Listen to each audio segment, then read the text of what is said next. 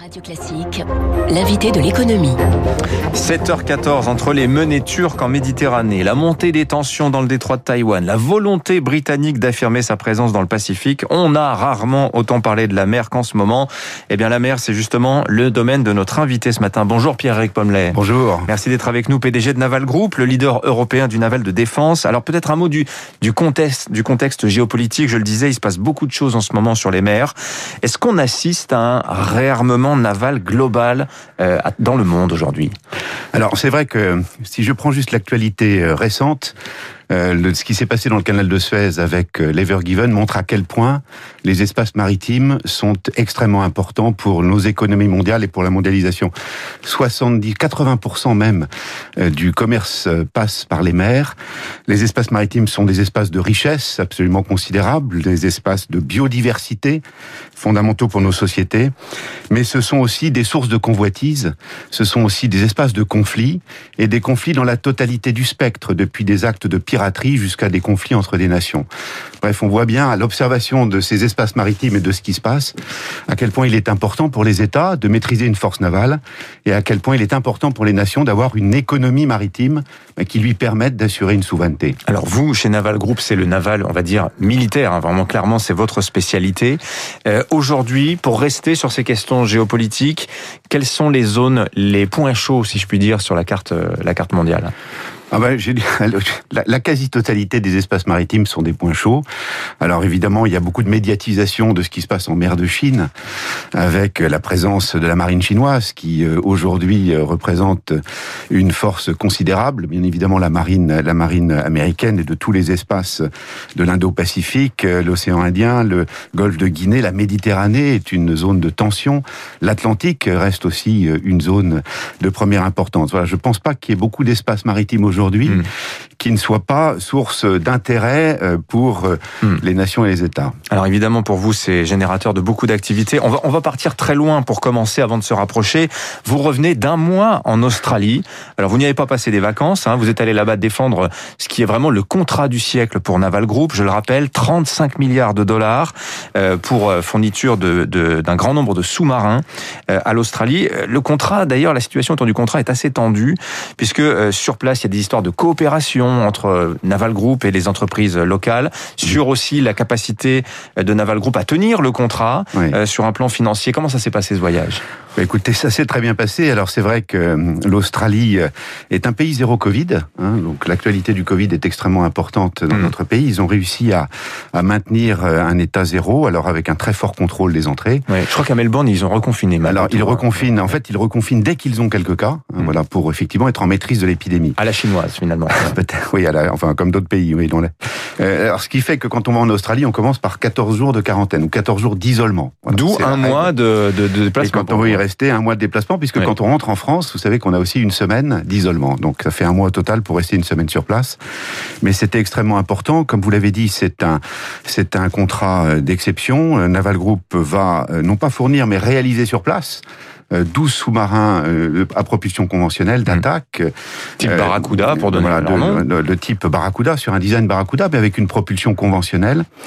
Et quand je dis réalisé sur place, avec un très fort engagement de l'industrie australienne.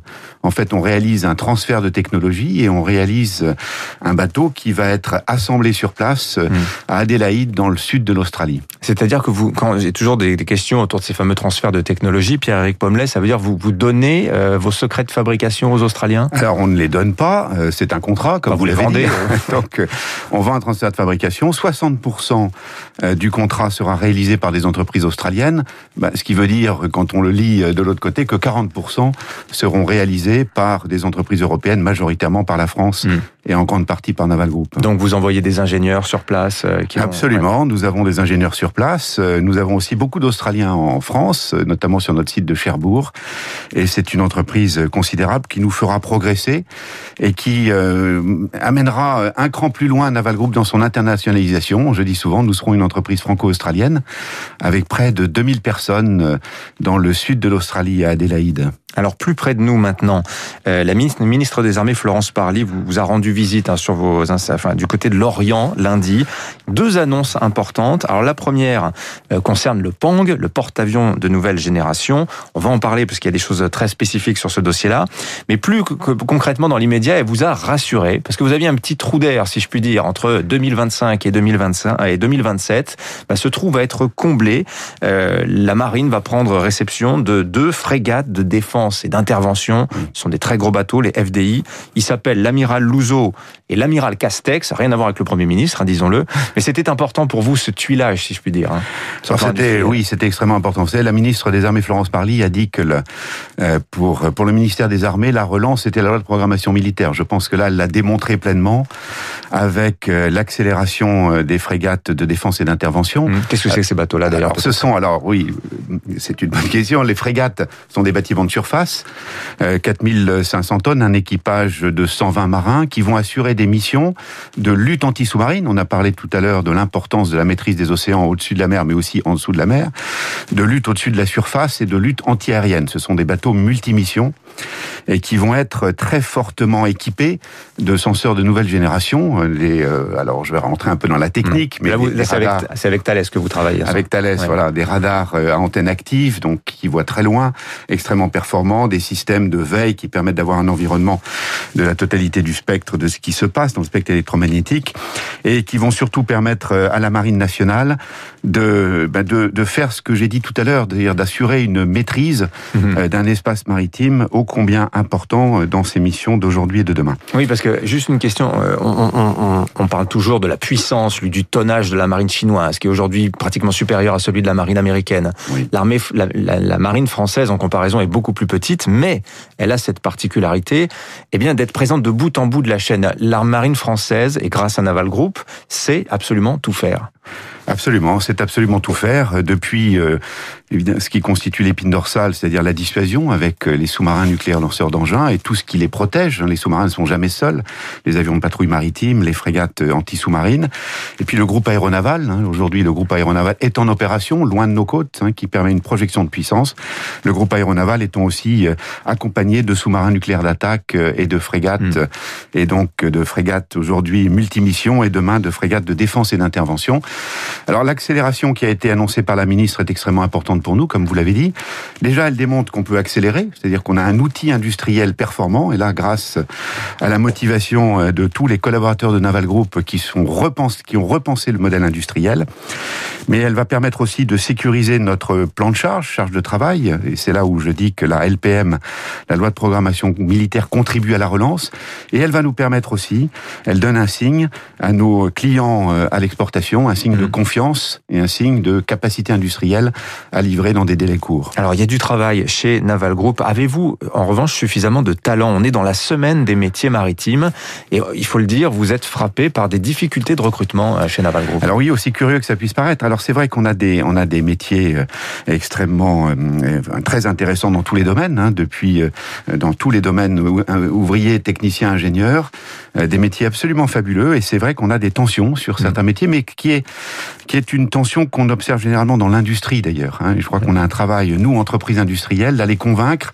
les jeunes et aussi leurs familles euh, que les métiers industriels en France sont des métiers euh, valorisants, mhm. dans les métiers qui permettent des carrières.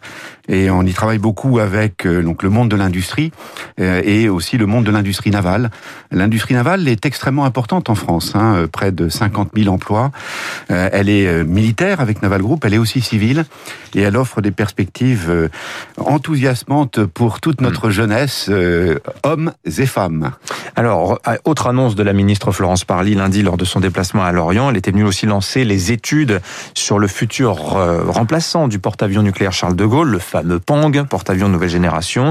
Particularité, vous allez pour le Pang, pour le porte-avions, créer une joint venture, c'est-à-dire une co-entreprise avec les chantiers de l'Atlantique. Alors, vous êtes présenté dans la presse comme des frères ennemis. C'est un peu plus subtil que ça. Vous n'êtes pas ennemis avec les chantiers de l'Atlantique, mais ceci dit, une collaboration aussi étroite, c'est inédit. Alors, nous, enfin, nous ne sommes absolument pas ennemis. Au contraire, nous sommes très complémentaires. Mhm. Et les chantiers de l'Atlantique euh, euh, sont les partenaires de Naval Group depuis longtemps d'ailleurs hein, pour la construction des grands navires. Mhm. Euh, la coque du Charles de Gaulle, c'est eux qui l'avaient fait. Alors non, la coque du Charles de Gaulle non, mais par contre ils avaient fait là une coque d'un des porte-avions précédents. Alors, le Charles de Gaulle avait été réalisé chez Naval Group à Brest, mais ils sont partenaires de Naval Group sur les porte-hélicoptères, les fameux BPC avec lesquels nous avons travaillé. Ils réalisent en ce moment les bâtiments ravitailleurs de flotte, qui sont les pétroliers ravitailleurs, qui accompagneront les flottes et notamment le groupe aéronaval. Et euh, ils ont la capacité de réaliser des navires de très grand tonnage, comme ce porte-avions, 75 000 tonnes, le plus grand navire militaire euh, jamais réalisé par la France. Et euh, cette complémentarité entre un chantier grand tonnage civil très fort dans les systèmes de propulsion électrique, dans l'aménagement intérieur.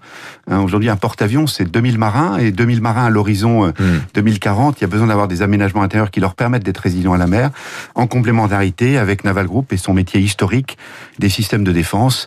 Donc, nous avons effectivement décidé de constituer une entreprise commune, alors qui sera en partenariat avec Technic Atom, qui est l'entreprise qui réalise les chaufferies nucléaires, pour réaliser dans les 15 ans qui viennent ce magnifique vaisseau. Alors, et euh, France Parly a aussi dit que deux sociétés à capitaux publics, Naval Group et Chantier d'Atlantique, si elles le souhaitent, euh, se marier, euh, le ministère est OK. je ne sais pas si vous me répondrez sur ce point-là. Alors, absolument pas. L'objectif pour nous aujourd'hui est bien avec les chantiers de l'Atlantique de réaliser les contrats mm. que nous avons et en particulier mm. de réussir euh, le porte-avions de nouvelle génération qui est, quand on, on, a commencé en parlant de l'importance des espaces maritimes et l'importance des projections de puissance, je pense que la décision qui a été prise par le président de la République en décembre de doter la France d'un porte-avions nucléaire et l'annonce récente des premiers contrats d'avant-projet qui suivront ensuite, qui seront suivis par les projets de réalisation, montre à quel point euh, nous contribuerons à euh, la souveraineté de notre pays.